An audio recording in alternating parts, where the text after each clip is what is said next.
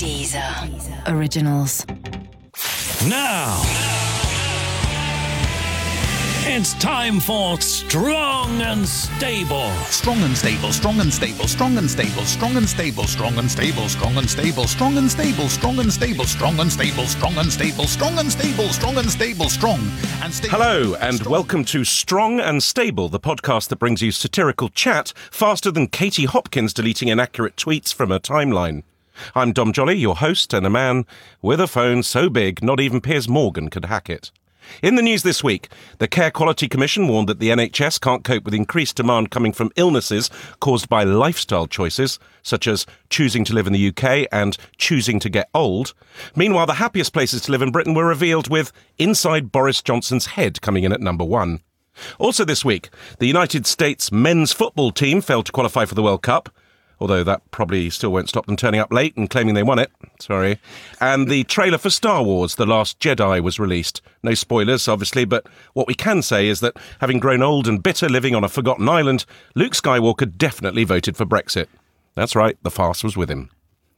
And proving that the best things do come in threes, unless it's those awful Star Wars prequels, it's our guests. Tim Shipman is the political editor of the Sunday Times. His book, All Out War, was called the best political book of the year, although it unfortunately gave Donald Trump inspiration for his policy towards North Korea. Shadow Foreign Secretary Emily Thornberry has been the MP for Islington South and Finsbury since 2005. Emily was once accused of being part of the North London liberal elite, a claim I can confirm is inaccurate. I've just seen a Duncan organic artisan biscuit in her Waitrose cappuccino. and finally, John O'Farrell. John is a prolific author, scriptwriter, and broadcaster whose career in comedy has included books, TV, and writing jokes for Tony Blair, although he admits the Iraq War one went a bit too far. Welcome, dear guests. How are we? Very well, thank you. Good, didn't, good. Didn't even plug my new book, Dom. Eh? Didn't even plug my new book, Dom. Well, you're doing it It's now, going aren't to get worse. I am. That's why I'm here. There you go. Job done. It comes better for you. Now, this week, Donald Trump said he invented the word fake. Uh, although obviously what he meant to say was he invented the word covfefe. While Katie Hopkins said there is no such thing as truth anymore. Or did she? Hopkins also said it was her personal opinion that the recent incident outside the Natural History Museum was a terrorist attack. Well, it's my personal opinion that I should replace Hugh Hefner at the Playboy Mansion, but it doesn't mean it's true. Guests, how do we cope when we're being told that there are no facts anymore? Tim. Well, it's a sort of it's a great novelty. I've been being lied to by politicians for twenty years, and now everyone's getting uptight because people in the media are doing it as well. Um, I mean, it's a bit depressing for a mainstream journalist uh, uh, when you're trying to sort of uh, hold politicians to account to see that there's so much out there that's uh, just plain made up. But when it's the politicians making it up, we have to cover that as well, and that's what's going on with Trump. Emily? I think there has been a crossover between fact and opinion. And so I think that we end up with journalists who are expected to have opinions as well. And then those two things, I think, are getting more and more melded together. And here I am. I, I'm. I mean, they don't, they mustn't get their facts wrong, and I think that the big, the you know, there are there are some important newspapers that would be that that would be very distressed if they realised that what they were publishing was simply wrong. Um, but I do think that the, the the the line between a fact and opinion is getting more and more blurred, and that is part of the problem, I think. So you get um, interviewers. So LBC, for example, on LB, on LBC, um, it's everybody knows that the people on LBC have strong opinions, and when they're and when they they've got phone-ins and so on, they will express their opinions.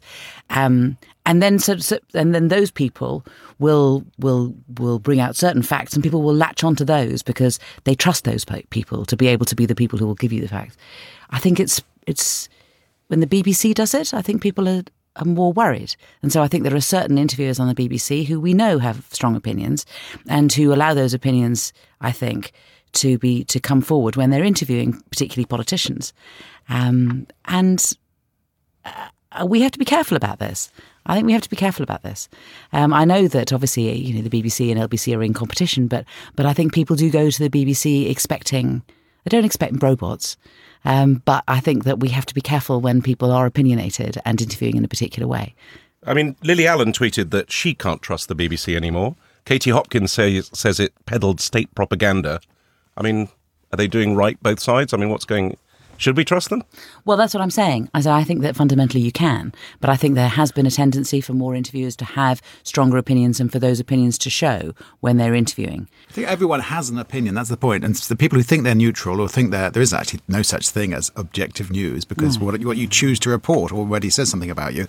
So we, I respect the BBC's uh, desire to be neutral and objective. There is no such thing. And I think it's, the thing is self awareness. Owen Jones goes out there with a comment piece, goes, I am biased, I am on the left. But people say, I'm objective. Well, I don't really believe there's any such thing. But if we just leave it to a situation where you've just got opinionated people on both sides, um, you just end up with a bear pit, and you have a lot of the programs like you have in the United States, where it's just a bunch of people shouting at each other. the BBC is the establishment; that's its biggest problem.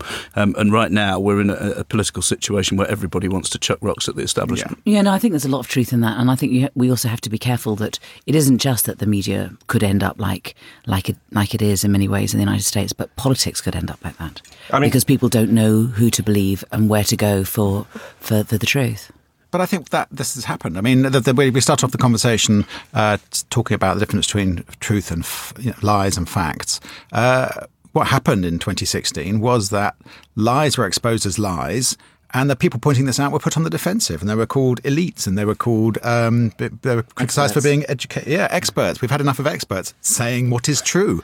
so uh, this is this has been the seismic shift, I think, in politics that people are no longer ashamed of being caught lying; they just repeat the lie more aggressively. Which weirdly brings us to Donald Trump. Um, Oh. In saying he invented fake, has Donald Trump finally moved beyond parody now?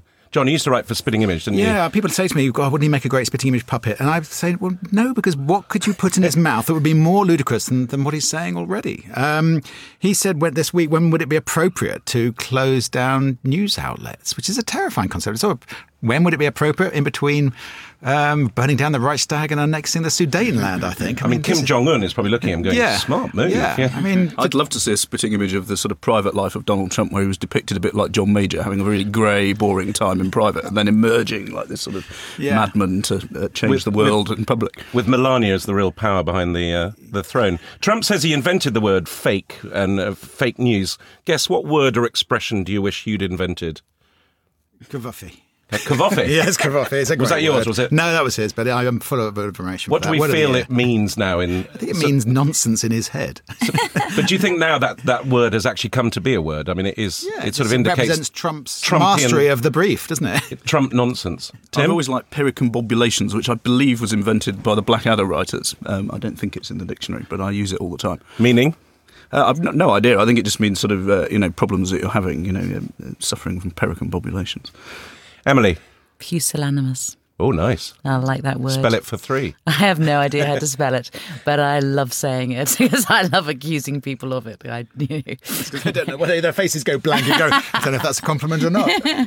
Uh, Seth Meyers on his show said about Trump, sorry, what? You never noticed anyone use the word fake before. You never heard anyone describe your hair, tan, university, foundation, net worth, marriages, or business. That's very good. I mean, Trump's basically taken the word fake and, and fake news, it seems to me, and it's his get out clause for everything, isn't it? Essentially, he can.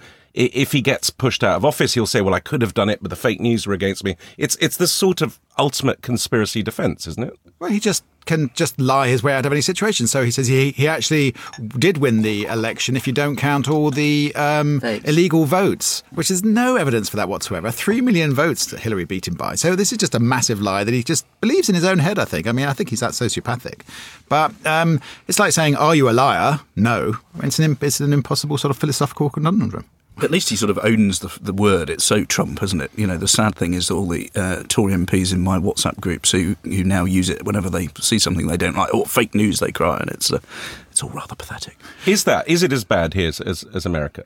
Not yet, no, but the, the, the degree to which they're trying to sort of adopt the same kind of tropes as Trump is, is slightly depressing, I think. Well, it's depressing. They're seeing him as an aspirational figure, probably. I mean, that's the. Well, there's a lot of Tory MPs who uh, uh, look at Melania and think, you know, that's not such a bad thing in life. I could do a bit better. But uh, Emily? Help us. I just trying to process what, what Tim has just said. I, I, well, these are the same people who called Theresa May mummy before the general election. So I don't understand Tories. I don't. I just. I really, really don't understand Tories. I try, but I just don't understand. you've got no Tory friends then, Emily. I, I, I have. I mean, I sometimes find that I'm getting on with someone. Like I, I get on. There are certain um, Tory MPs who I get on with, and and I'll be talking to them, and then suddenly they'll say something completely bizarre, and I go. Oh yeah, you're a Tory. I forgot. I keep forgetting. There's a difference between we're going off the subject now, but there's a difference between be, getting on with someone professionally and having to deal with them politely and uh, make something work, as to going down the pub with them. And I could. Is it the social I could never go down the pub with a Tory. You wouldn't? No. Really? No, why would you want to spend a night with somebody who has such a completely, what I think, wrong view of the world? But you can't distance or go to the pub and talk about normal things? Well, if we talk well, about- you, if everything's normal, I suppose. But Everything comes back to politics, really, in the end. In Is it the equivalent- power and power and wealth distribution and uh, uh, women's rights and ah, you're fun at the pub. yeah, no, well, no, but I mean, you know, if your worldview I- is, in my view, distorted, I don't see how you could be a mate. I'll do be polite and work with. I've worked with Tories and sat on boards with Dame Angela Rumbold and all sorts, but to go down the pub with them and spend, say, all coming for Christmas, Is it the, the social equivalent of being at a party and getting on with someone and suddenly they mention Jesus? it's a bit well, well no, because I can get on with Christians because we're, we're coming at the same ends from different point of view. Right. But I think Tories are, are, are after a different end to me. So, So, no, no friends Tories me. Sorry. so Sorry. you've never been to a pub socially with a Tory knowingly? Uh, no, that's not the same as. I wouldn't say I could ever. I wouldn't ever develop a friendship with a Tory. Have you ever kissed one, John? But no, never kissed a Tory. I've never kissed a Tory. You've never kissed a Tory? I've never my kissed name a Tory. on my next. But how do you do you vet them? No, but I do tend to know who they are. Right. Um, so I Stripy know. shirts, stripy shirts, red jeans. No, I But what about undercover Tories? Tory moles Yeah. who might be out to kiss you. You've never kissed a Tory mole? I've really never kissed a Tory. I know. Really? Mm. John? Uh, no, no. Tim? Well, I'm very ecumenical in my kissing, I have to say. Strong and stable. So this week, Theresa May refused to say if she would now vote for Brexit, as she doesn't answer hypothetical questions or possess a hypothetical backbone. But with the increasing possibility of a no deal scenario, the government has been accused this week of having a kamikaze approach to Brexit, which isn't just a little unfair, but also inaccurate, as kamikaze pilots generally manage to hit their targets. Philip Hammond, meanwhile, has suggested that a no deal Brexit could mean planes can't fly into or out of the UK. So a bit like Monarch, then and Ryanair, and BAE, oh, and Bombardier. So, guess, do you think we'll have a no deal Brexit? I think this is this is hilarious because they're going right. All Europeans, you've got to leave.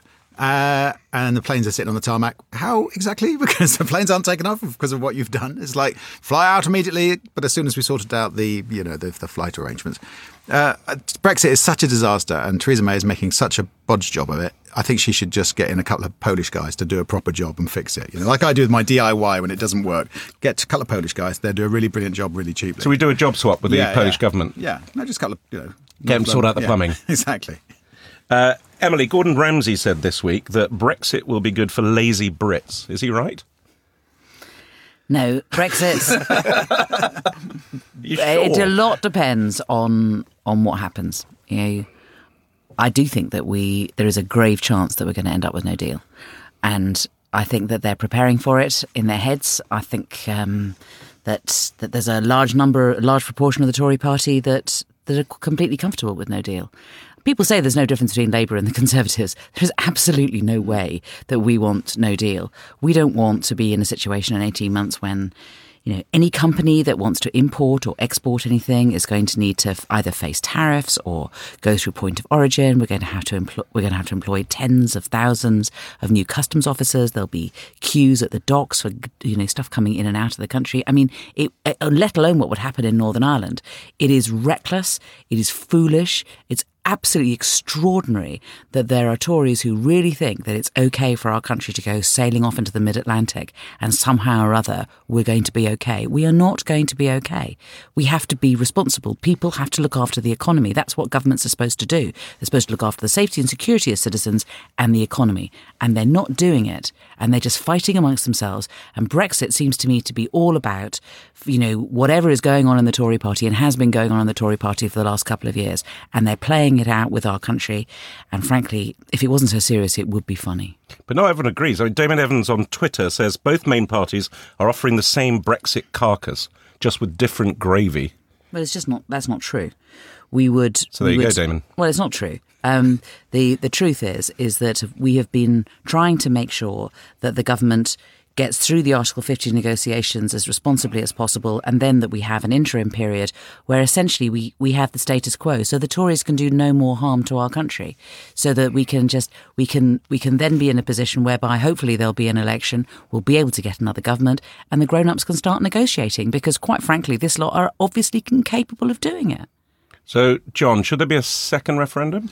Uh, I think we should call it the first referendum on the terms of the deal. So Every referendum be the first referendum, Yes, yeah, but I mean, yes, absolutely. I mean, if you're getting divorced, you have a decree nisi and a decree absolute. If you buy a house, you it's subject to survey, and yet we're heading towards this massive political decision. And I think it's uh, irresponsible of the government not to go. Are you sure, British people? Uh, let's just here's the deal. Here's what it actually means.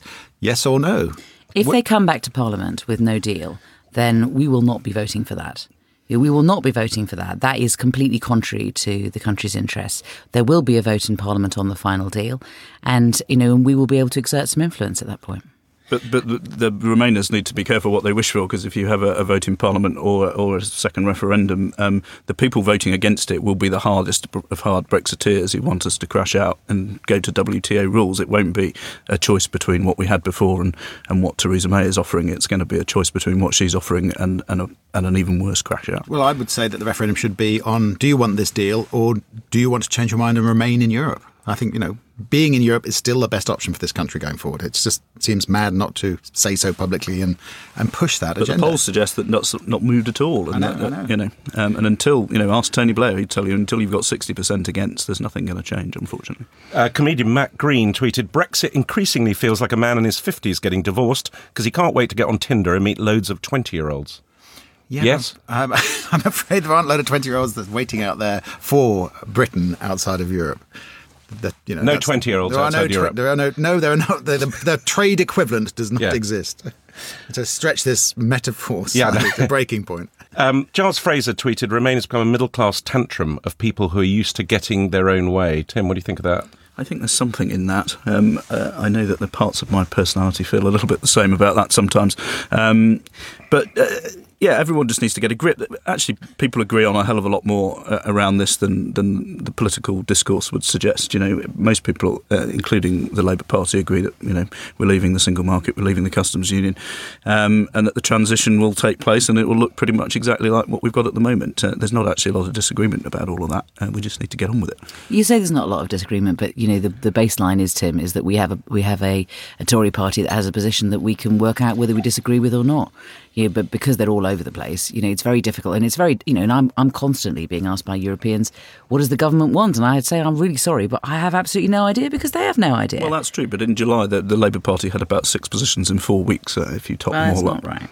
Well, I think the point is that uh, there are people at the top of the Conservative Party, maybe Labour Party, but they're- they're not controlled, so uh, it doesn't really apply so much. But there are people in the Conservative Party who are playing this for their own uh, personal positioning inside the Conservative Party leadership. They're thinking, uh, May is thinking, I need to survive, so I can't alienate this wing or that wing. Boris is thinking, I want to be leadership, I want to be leader, so I'm playing it this way. And this, these are massive national stakes uh, here that we're, they're playing with. That's Um, true, but actually, the, the massive fight between the two sort of demented uh, groups on both sides has actually left Theresa May sort of stuck like a prisoner squarely in the middle, which is probably the best place for her and for the country at the moment. John, your pub Well- mate, Lord Buckethead, uh, tweeted, Wake up, journalists. The correct follow up question to Mrs. May saying she doesn't answer hypothetical questions is, But what if you did? Well, as someone who's interviewed Theresa May three times in the last year, it's not just hypothetical questions that she doesn't answer. Any question. Has she ever answered a question just straight? Uh, very, very rarely. I remember 20 minutes into my interview with her during the general election campaign, she'd used strong and stable about eight times, and I was beginning great. to It's our- our literally podcast. bang my face against the great for wall. us. So- Like- That's, great for she's supply. plugging our Exactly. podcast. We're very happy with that. Good branding there. I did actually when I was uh, standing against her. She kept uh, every time she was asked about the cuts from the local council. She always went the cut. The council have had to make some very tough choices. And then the third time I was on a panel with her, I said Theresa May will just say that the council have had to make some very tough choices. And then it came to her, and I saw her face freeze over, and her brain going, "I've got to come up with an original idea." and for a nanosecond, she was trying to think of some creative sentence construction. And then she just went, "The council have had to make some very tough choices." She and everyone in the audience sort of looked at each other. Choices disbelief. that are tough, surely, or just no, spin it round. Just the same thing that I just said she was going to say. Emily, how do you find our Prime Minister personally? Have you ever had a drink with her? Well, we know you haven't. You've never gone to the pub with her. Have you had tea with her? We've talked. You've talked. Yeah, we've talked socially talked. or with with a chaperone. We've talked, and uh, we're in, we're both interested in, in in in encouraging women into politics. We have that in common. Um, the uh, we're both in favour of there being a statue for Emily Emily Wilding Davidson in the in Parliament. She spoke on a platform at a meeting that I organised. So you got loads to talk about in the So pub. you know, but uh, yeah, so we do have some things. Two and a half common. minutes must have just flown. Strong and stable. Now, with his usual calm, laid back take on the week's uneventful politics, it's our special correspondent, Jonathan Pie. But the Prime Minister seemed to struggle when asked how she'd vote if the referendum were held today. Let's take a listen. What, what do you mean, I don't answer hypothetical questions? Bollocks! During the campaign, when asked if you'd push the nuclear button, you said abso-fucking-lutely. At, at least I'm hoping that was a hypothetical. It's, it's as if she didn't see this question coming. Would you vote for Brexit today? It's a pretty obvious question, with surely only one possible answer if you're the person in charge of Brexit. Lie, for fuck's sake! But answer the fucking question. The, the answer is simple, Theresa. I have changed my mind. I believe that Brexit is a massive opportunity for yada yada. Fucking lie! It's the only possible answer from the person who said Brexit means Brexit, that Brexit will make us strong, confident, and united. Then you have to say you'd vote leave, even if you wouldn't. But instead, her Brexit strategy this week is to go back on her word and start threatening EU nationals. Exactly the opposite of what she said in Florence. She's making it up as she goes along. She's improvising Brexit like it's a fucking jazz solo. And suddenly, it's people that are the bargaining chips. She's not bargaining with money, she's bargaining with people. From someone who has really pushed for laws against modern slavery, one of the few genuine achievements that she's made, it's, it's odd that she's now so willing to use the threat of booting people out as blackmail. Not a great way to open a trade negotiation, is it? Give us reduced custom tariffs, or the toddler gets it. It's a morally repugnant stance to take. Nobody in the Brexit campaign ever suggested EU citizens' rights were on the table, not even UKIP. This is sub Farage. She's fucking lost it. Not even UKIP. Well, she later went on to clarify her words by saying that. Jonathan Pie there, whose new book about how he sees the world is called Jonathan Pie Off the Record. Although I have to say, I think he missed a trick not calling it the Bible. This week, the UK was urged to act against racial inequality by a Prime Minister who picked a cabinet containing only two non white people. Yes, the racial disparity audit showed the true extent of inequality in Britain. Although it could have been worse, the research could have been sponsored by Dove. Also, this week, a list was doing the rounds which showed the number of Guardian journalists who went to Oxbridge, which again was a truly shocking figure to absolutely nobody who's been paying attention to the world of journalism over the past hundred years. So, panel, do you feel privileged? Where do we start? Emily, who's Oxbridge here? Hands up, which is good for a podcast. Tim Shipman goes up. No one else. Well done. No, I am the elitist. Yeah, Again. yeah. So you're the elitist. I'm more We're all elitist men of the than people, North men and women of the people. It's a multi-million I think it's a spectrum, isn't it? I think a privilege is a spectrum, and um, I, as a middle-class white man, am quite a long way towards the extremely privileged uh, end of it, and that's why I sort of make the most of the fact that I didn't go to some posh private school because it's the only thing I can cling on to. Uh, that I can feel slightly oppressed when people like David Cameron talk down to people like me. But most of the time, I'm incredibly privileged, and I think the thing is to be aware of your privilege. And so, for me to start jumping into the, the debate on Harvey Weinstein, I think should be done with extreme caution. But because you're going to, aren't I'm not. No, I, I was holding back. And there's so many men on Twitter going, "Why don't women do this?" And? I just want to say, shut up and listen, Yeah. men. Or shut up and listen, white people. Yeah. Um, and that's what I think. Just self awareness, I think, is the key here. But is it unfair to criticise people for going to Oxbridge? Tim, you're probably the one to ask on that. Well, I mean, I, I take the view that I was the first person in my family to go to university, and I got there under my own steam. So I, I uh, up to a degree. So I think. But you of- were showing off a bit by going straight to Oxbridge. If you were the first one, couldn't you have done a lesser uni and Well, then quite. your children go to So I don't think sort of doing Cambridge necessarily is, is a sign of privilege. I think going to a grammar school, having parents who had books in the house who made me write and think and do things from a young age, that that was immense privilege. And I think John's right. You've got to recognise where you've come from and, and try and help people who are coming up behind you to you know who don't have some of those advantages and you know I'm a growling old so and so but I do try and help young journalists who are trying to get on and if they get in touch with me I, I try and give them a helping hand Dom, I think we'd be lovely to hear from one of the ladies now. Are you following this, Emily? So, so I'm quite often caricatured as being privileged, and in many ways I am. I'm from North London, and yeah, I bought my house 25 years ago, and a North London house in Islington obviously has gone up. What's it know, worth 10 I don't know. I think two I and think half- you do. two and a half million. Two and a maybe? half mil, nice. So it's gone up about 10 times since uh, since we bought it 25 years ago. And what Um, about the house in Jamaica? I don't have any houses. Do you? Oh, I've been misinformed here. But I have had to kick my way up, to be quite honest. You've had to kick your way up. Well, I, you know, I, my mum was a single parent, and I was brought up on a council estate, and I failed my eleven plus. And I, but I also, but my dad was was uh, very successful. Just that we didn't see a lot of him. Um, and then when I was uh, 15, 16, I went to live with my dad. And then when I was 17, he went to New York for the weekend and didn't come back.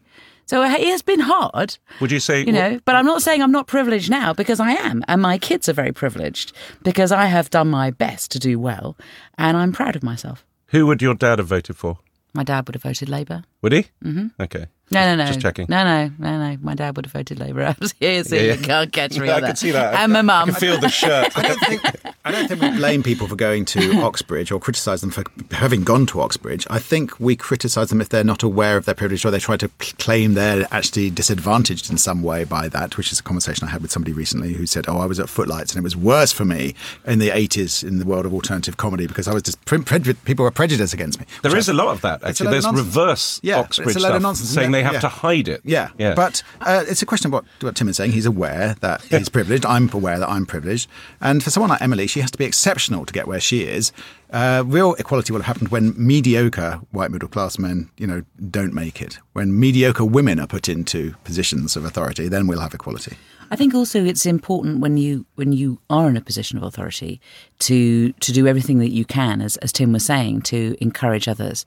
Um, I was on the so I was a barrister before I before I um, became a politician, and I was in a chambers called Tooks Court, which was Mike Mansfield's chambers, and we were famous for having half women and about a third of us were ethnic minorities, and we even had some working class people too. Really? Yeah, and um, but what we would do is was we would when we were looking at CVs, we would look at how, what people had done with the opportunities that they'd had and how well they had done, not just did they get a first from Oxbridge. I'm afraid. So it was so so you'd look at it in the round, and, and for that and for that too busy reason, getting drunk to get a first. I am just saying that that uh, that that that I think was an important way of looking at things, and we were a chambers with with outstandingly good people, and we were looked to, and people kind of went, "How did you do that?" And it goes, "Well, well, because you know, we just chose the best people." This all In the goes back interest- to that whole thing about you know the establishment being you know the thing that everyone's pushing against. You know, people spend years and years trying to become members of the establishment, and they get there and discover it's really naff.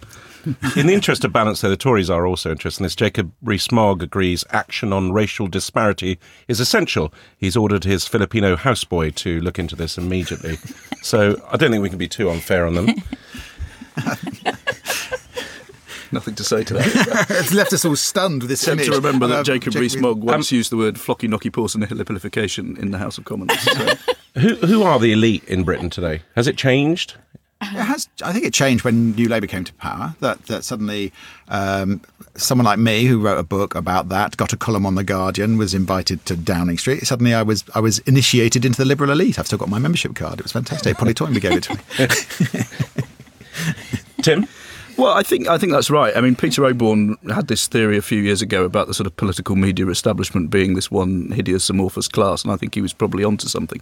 Um, but I think uh, to some degree it's it's changed a little bit. David Cameron took things a little bit back towards you know the old school tie, um, and there's a slight feeling now that um, uh, you know the them and us is, is a little bit different from what it was when Blair was around. It's very, it's very subtle. There's a good thread by Sarah Perry, the writer, um, this week on Twitter about how when she walked into a room full of publishers, she just didn't know anyone else there. Everyone else was saying, "Oh, remember we were at Trinity together," or "Oh, your sister was at St Paul's with me." She said, "Not knowing anyone or not knowing your way round is hard for somebody to understand who's not on the inside." But I, I agree with you, but and I agree with everything. But I think there's an, an additional element which I think is really interesting, which is which is the which is the the new establishment in the Labour Party is very different mm. to what people have been used to before, and I think there's a lot of kind of people getting their heads around that. Who who are the movers and shakers in the Labour Party these days? If we are going to be the next government, what are the influences? Because it is very different to the Labour Party a few years ago. Sure. Yeah. And I, think what- I, Go on, Tim. no, think- I was just going to, I agree with John about, you know, that whole thing of walking into a room and not knowing anyone. When I first started going to party conferences sort of 17 years ago, I didn't know anyone and it was absolute hell going into a bar full of people enjoying themselves uh, and not knowing anyone. And, you know, you get to the stage where you do know everyone um, and after a while that gets boring as well. What was your technique then? Uh, just buy lots of drinks um, For yourself or a- for everyone? uh, well, you start with yourself, and then that, dev- you get some Dutch courage to march up to other people and start trying to talk to them. And you find that really, for a free drink, quite a lot of people will do almost anything. But Tim, did you go to the Momentum rally? I didn't. he- sadly. that, that I went to that, and I tell you, there wasn't any rallying, there wasn't any talk. They just seemed to be dancing. So I went in and was sort of, you know, doing 1980s soul girl dancing. Um, that and sounds there was like a, discos I went to, which were hell as well when you're trying to talk to girls. This is all back to this our just student brings discos, back yeah. hideous To the left, to the left. yeah.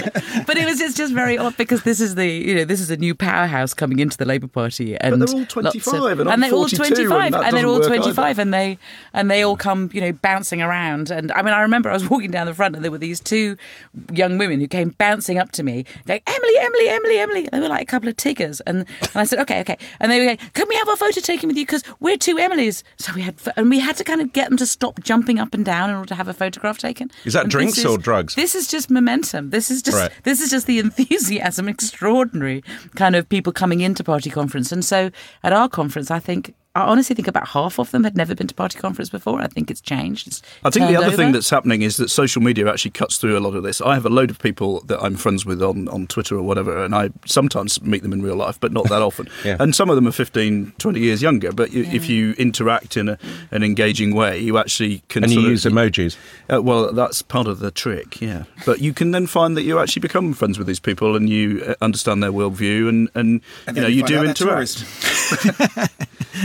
Well, they all hit 40 and they end up Tories anyway, John. So. forty-seven. Well, I think I think we can all agree that the UK must take action on class and racial disparity, demand a group of powerful white people. I think that's great. Strong and stable. Now it seems that the fault lines in politics these days fall along generational lines as much as ideological ones. The new insult by young people on the left is apparently centrist dad, which is ridiculous, as centrist dad are one of my favourite bands.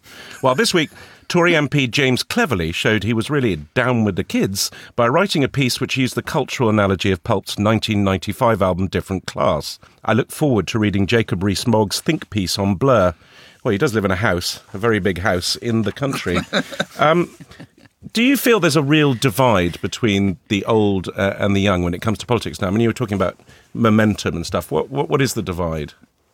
Well, I don't think that the divide is necessarily that much. I just think that at party conference, it really came home to me that we had such a large number of youngsters who were so themselves. and, and so enthusiastic and idealistic and just an injection of energy into the Labour Party, which is which is brilliant. It is brilliant. Can you talk us through the, the, the new sort of the, the slang that's coming in, for instance? I mean, are you are you a melt, Emily? I mean, I, honestly, I mean, fortunately, I've got young people in my office. I've got young people at home, and so when I'm sent messages on social media, I do go. I go to and I say, "Is there a young person here? Can someone explain to me? Am I being insulted when they say I'm well bang tidy?" You know, you're, you're being triple you're being triple complimented there. It's actually the same That's thing in full three. on Harvey Weinstein. It really is, isn't it? So you're not a fan of Celebrity Juice, clearly, or you'd have known that one. I don't know But do you any of that really stuff. not follow all that stuff? I mean, some of them are a bit weird. Melt, for instance, is a new word, isn't Ham it? cheese toasty, isn't it? It- well, Yeah, that's to me. If you're a total melt, it's a great word. But it's it actually means. Do you know what it means? I have no idea. Really? Really? Uh, People have to explain these things. Okay, well, to me. melt is apparently a non-Corbynista, sort of Corbynist mistruster, a melter. So it's got nothing to do with snowflakes. No, not at all. No, it's completely different. Okay. That's different. What about a slug? No idea. It's an even worse one, isn't Is it? it? Than Yeah. a melt, I think. Yeah. What's a slug?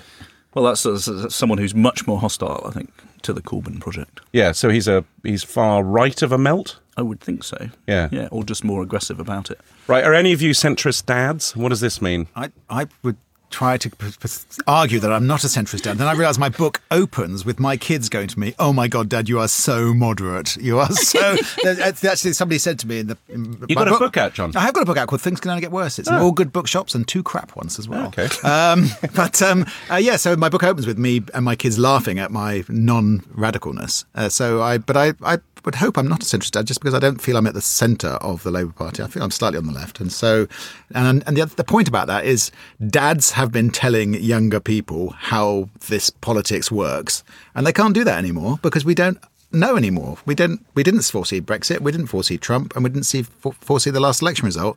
So we have to listen rather than you know patronise and talk down to people. Speaking of which, the average age of Tory members is seventy-one. Apparently, how can the Tories win the youth vote? Have they lost the youth vote for the foreseeable future? I think it has to be. It has know to. what you're gonna say. it has to come from the ground up. It has to come from the ground up. It has to be. Okay, I just. I don't think that they can graft anything genuine onto the Lab- eh, onto the Tory party. It has to be. Are young people interested in Tory politics? If so, they will get involved. They're not. Inv- they're not interested. Guess what? But they are interested in our politics, and that's why we have this injection of enthusiasm. but is it actually possible to have a right-wing youth movement? When uh, I was a student, all the there was a Tory Federation of Conservative Students. They're all Hang Mandela T-shirts and you know Hang Mandela? Hang Mandela T-shirts they used to wear. They're all now columnists for the Spectator and the Really? Telegraph. Yeah, Toby Young, is it? they keep getting disbanded, don't they? yeah, That's- they did. that's the Because they kept embarrassing them, and they had to sort of yeah, Tebbets would close them down on a regular basis. It's very difficult for the Tories to do this sort of thing. The thing that brought home to me most recently how uh, the Tories can't do the youth vote was when Michael Gove uh, was being reshuffled and given his new job. And he thought it was all a wind up, but, uh, and that one of his mates had phoned up and told him to come to Downing Street. And he got this extraordinary message saying, drive here and then park here and then you'll be met. But there's a rally going on, so we'll bring you through an underpass. And he, think, and he said to me, this whole thing made me think I was going to come out into this underpass and see Dom Joly recreating Trigger Happy TV. And I thought, well, that's quite funny. And I thought, literally nobody under the age of 30 will have a clue what, what he's talking about. Luckily, new Trigger Happy is out next week. Thank you very much for uh, doing it. So that, that, that should sort that out. We haven't plugged everyone so far. Um, speaking of slang, after centrist dad, can we think what's coming next? Uh, moderate mum, neoliberal nan? Where are we going? Are there any good words you've heard? I suppose this is like we, the way the politicians were defining people as Worcester woman and you know Basildon man. It's, these are these are those were sort of uh, target voter sort of Yeah, yeah. Uh, labels, weren't they? That we David used in the past. Yes, but it's all a bit simplistic and a bit you know. It's a bit to say someone's a centrist dad. It sort of cl- makes them makes their uh, opinions invalid, and uh, everyone's opinions are valid. We want to hear from the centrist dads and the, you know, the left wing. But aren't these aren't these terms the sort of terms that are applied by polling uh, organisations that, frankly, are sort of a little bit out of touch anyway now? I don't know. Yes. Oh. That's good. That was good. Good chat. Sorry. Well, the great thing about being a journalist who's got it all wrong is that the pollsters have got it even more wrong pretty much every time for the last few years. Do you think pollsters are going to be wrong for? I mean, that's it, the end of polling, or is that was that a brief blip? Are they going to work out how to get back it, or what's what's? They always fight the last war, so they had a terrible time in 2015 because they, they couldn't find uh, you know all the Tory voters. So they went looked extra hard for them this time and found too many of them, um, and that's always going to be their problem because ultimately you get your raw figures and then you have to sit there and apply your own kind of model to it, and that boils down to personal judgment. I think it was also because there was an awful lot of people who were just discounted because they didn't think that they would vote. And it isn't just young people, it was also a lot of people who you know, who were marginalised and disaffected and you know and frankly we didn't knock on their doors we had them down as non-voters so we didn't bother to, to, to knock on their doors and then lo and behold they turned up and they voted labour If you read my new book, Dom, about the election, Have you got a new book, Tim? coming shortly? but you will discover that you know um, both political parties cocked this up. Neither of them saw it coming. Um, lots of Corbynistas claim they did, but uh, Labour High Command didn't. What's your new book about, Tim? It's about the chaos of the last year. All right, so not much to write about. A year of gonna- political mayhem. Yeah. Emily, do you have a book coming out? TV I- show? I'm, I'm a bit Dance? busy, Busy, busy. Dance? bit busy. busy? I'm a bit busy Can I just say, Dom, that Tim's Brexit book was very, very good. It was. My mum liked it, yeah. and she's a tough crowd. I It tell you. felt like a political thriller. Yeah, it did. Political discourse has always turned up new terms to describe people of particular political persuasions. In the 19th century, you had the Whigs. Uh, in the 1980s, you had the Wets. And of course, up till fairly recently, you had those fuckers from UKIP. So uh, I think we'll end there. Um, finally, who? it's time for our game. Who said this this week? Uh, so just pick who it said it. Brexit is not a game. Little hint. Theresa May, Brexit is not a game. Uh, uh, Juncker. No. Macron. My French accent was a bit better than that. But yeah. Michel Barnier. Ah. Yeah. Okay, fantastic Barnier impression. This one's slightly easier. I think I am. I think I am actually humble. I think I'm much more humble than you would That's understand. Trump. It's that was. the- I'm the that humblest person in the I am, world. I am. There is nobody more humble than me. I think Trump absolutely nailed it with that one. I mean, that was he cannot go go higher than that, but of course he will. Uh, Emily, this is one for you with your youth knowledge. Trump, no. when it comes to giving a shit, you're stingy as I am, except when it comes to having the balls to go against me, you hide 'em. You notice by my hand youth movements that it's probably something to do with popular culture. Who said that? I, I don't even understand what it means. well, maybe I should have wrapped it better. Would you like to do it? Wasn't Alan Bennett, was it? No, it wasn't Alan Bennett. Trump, when it comes to giving a shit, you're stingy as I am, except when it comes to having the balls to go against me, you hide them. That's why I'm not a rapper, but it's Eminem. I was going to say Eminem. okay. You familiar with Eminem? Yes, I know who Eminem The. Sweets? What? In retaliation, now that was Eminem in his new rap, The Storm, which obviously you've taken down. In retaliation, Trump has now claimed he has the best rap names, including a Trump called Quest, Snoop Don, and the notorious Bigley. totally lost on you, Emily, isn't it? Ring your kids. Um, who said this? You can't be a trot and own an allotment. Oh, I did hear that. Yeah, I heard this too. Well, who was he talking about? You're talking about uh, Corbyn. Yeah. Um, was it Jacob Rees-Mogg? No, No, we can't bring him up every time. No. No, no, no. David Owen. David Owen. Someone David Owen. about him. Corbyn is apparently concerned about the location of his allotment, as people are always telling him. He's lost the plot, I thank you. Very good. God, Emily, you're a tough crowd here. Really. Good stony face Yeah, there yeah. from Emily. right, what about this one? What I did last time round was I looked at everything and came to a judgment, and I do exactly the same this time round. Theresa May. That is true. Theresa May on Brexit and whether she'd vote, ag- which way she'd vote in a new referendum. For a bonus point, interviewed by Iain Dale. Iain Dale. Nice, well oh, done, and LBC. Good that. Of course, Tory MPs who supported the leadership bid are muttering they wouldn't do the same this time round. Uh, and the final one is I've seen this raw strength only once before. It didn't scare me enough then. It does now. Wow. Big political figure, this, so it's pretty easy. No? Deafening silence. Mark Hamill as Luke Skywalker in the trailer for Star Wars The Last Jedi. The new Star Wars trailer landed this week as Carrie Fisher joined Harvey Weinstein in the list of people making their last appearance in film in 2017.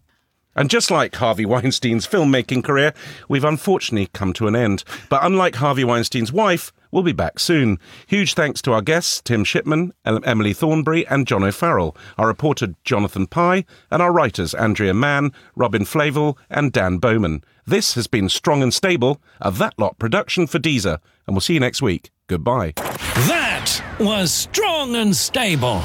We'll catch you next time. Please subscribe. Deezer. Originals.